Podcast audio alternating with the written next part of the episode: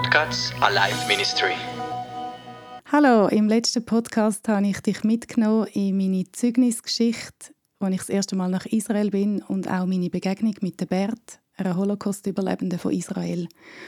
Und ich habe erwähnt, dass mich die Geschichte mit ihr erinnert hat an das Buch Ruth.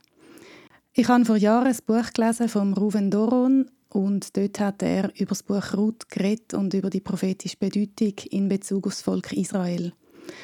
Und wenn man das Buch Ruth anschaut, dann ist Naomi eine Israelitin in Moab. Sie ist aus Israel geflüchtet wegen einer Hungersnot zusammen mit ihrem Mann. Ist nach Moab, also in ein anderes Land. Und im Land Moab hat sie sich niederlassen, bis die Hungersnot in Israel fertig war. Während der Zeit, wo sie in Moab war, haben ihre beiden Söhne geheiratet, je eine Moabiterin, also keine Jüdinnen. Und dann sind die Jahre vergangen und ihre Söhne und ihre Mann ist gestorben. Sie ist allein zurückgeblieben mit ihren beiden Schwiegertöchtern, die nicht jüdisch sind. Wo sie vernommen hat, dass in Israel die Hungersnot vorbei ist, hat sie sich entschieden, wieder nach Israel in ihre Heimat zurückzukehren. Im ersten oder im Buch Ruth, Kapitel 1, Vers 20, lesen wir, dass sie sagt, nennt mich nicht mehr Naomi, sondern nennt mich Mara, denn Gott der Allmächtige hat mich, hat mich sehr bitter gemacht.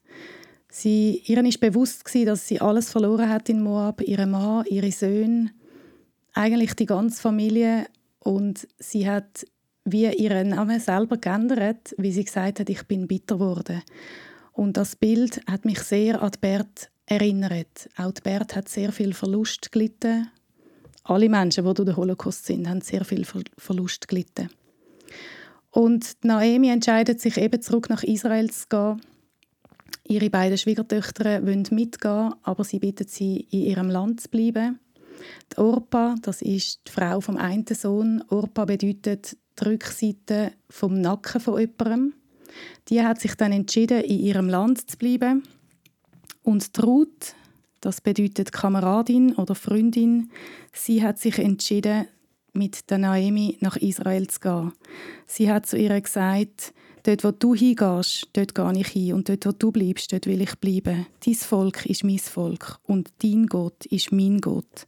Wo du stirbst, da werde ich sterben und dort wo du begraben wirst, dort werde ich begraben werden.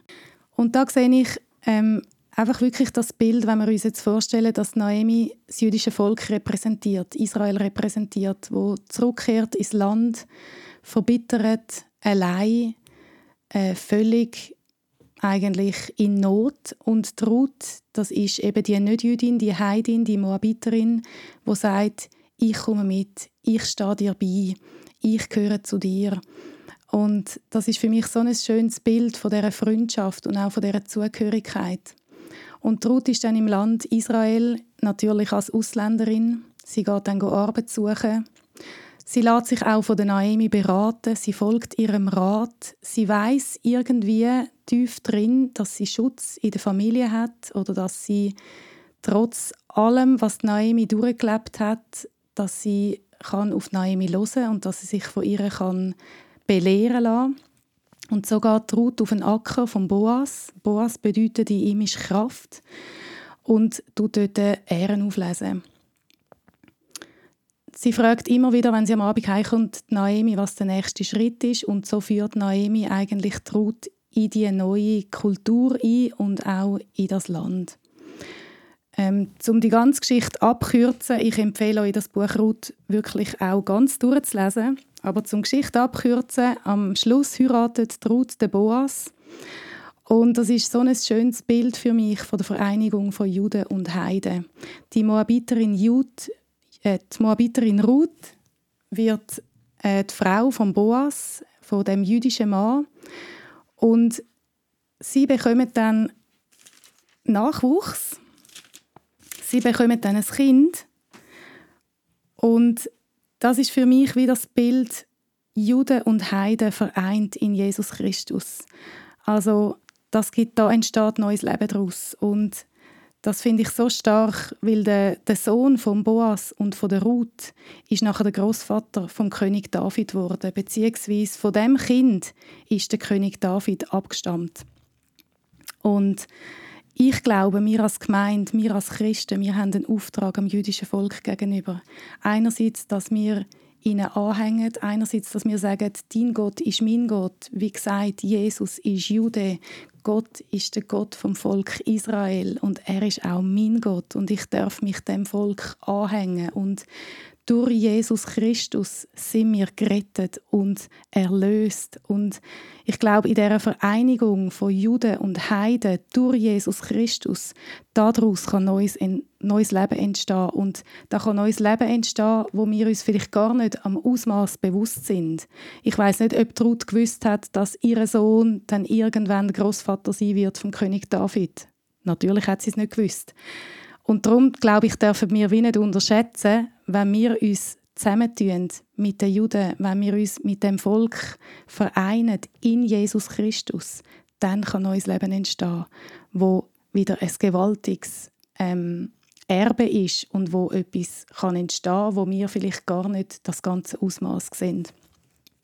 Und wir lesen in Ruth 4,17 dann zum Schluss, ähm, dass der Naemi ein Sohn geboren worden ist. Also der Sohn ist ja von der Ruth geboren worden, aber die Bibel sagt, dass der Naemi ein Sohn geboren worden ist und dass der Sohn sie erquickt hat im Alter. Und das ist so ein schönes Bild für mich, zum sehen, dass da wieder Leben entstanden ist in der Naomi, trotz der ganzen Bitterkeit, trotz all dem Verlust, wo sie durchlebt hat. Und für mich ist es nicht nur ein prophetisches Bild, von Israel, sondern eben, wenn ich das auch in Bezug bringe auf die Geschichte mit der Bert, ich habe gemerkt, die Begegnung mit ihr hat in ihr etwas Neues zum Leben aufblühen lassen. Es hat sie wie erquickt. Ähm, wir haben für sie dürfen beten, wir haben ihr auch schon prophetische Eindrücke weitergegeben. Und ich habe gemerkt, es macht etwas mit ihr. Es heilt ihr zerbrochenes Herz ein Stück weit. Es verbindet ihre Wunden. Und nicht, weil wir das machen, sondern weil Jesus durch uns durchwirkt, weil Jesus in uns lebt und weil Jesus auch sein Volk liebt und weil Jesus der ist, wo am meisten ähm, daran interessiert ist, dass die, die zerbrochene Herzen sind, geheilt werden und dass er seine Wunden darf verbinden oder er ihre Wunden darf verbinden. Und so ist es für mich ein mega Geschenk und ein mega Vorrecht, dürfen die Bert kennenzulernen und auch wir dürfen ein Stück weit sehen, Gott kann auch mit uns Geschichte schreiben. Nicht nur, was in der Bibel steht, ist gewaltig und ist groß, sondern er kann auch mit uns Geschichte von der Versöhnung und Wiederherstellung schreiben. Und das finde ich genial. Ich möchte dich ermutigen und einladen, dass du das Buch Ruth daheim durchliest und dass du dir auch zu Herzen nimmst, anfängst für Israel beten anfangs das jüdische Volk segnen. Und ich möchte schließen mit dem Vers von Jesaja 40,1, wo steht: Tröstet, tröstet mein Volk.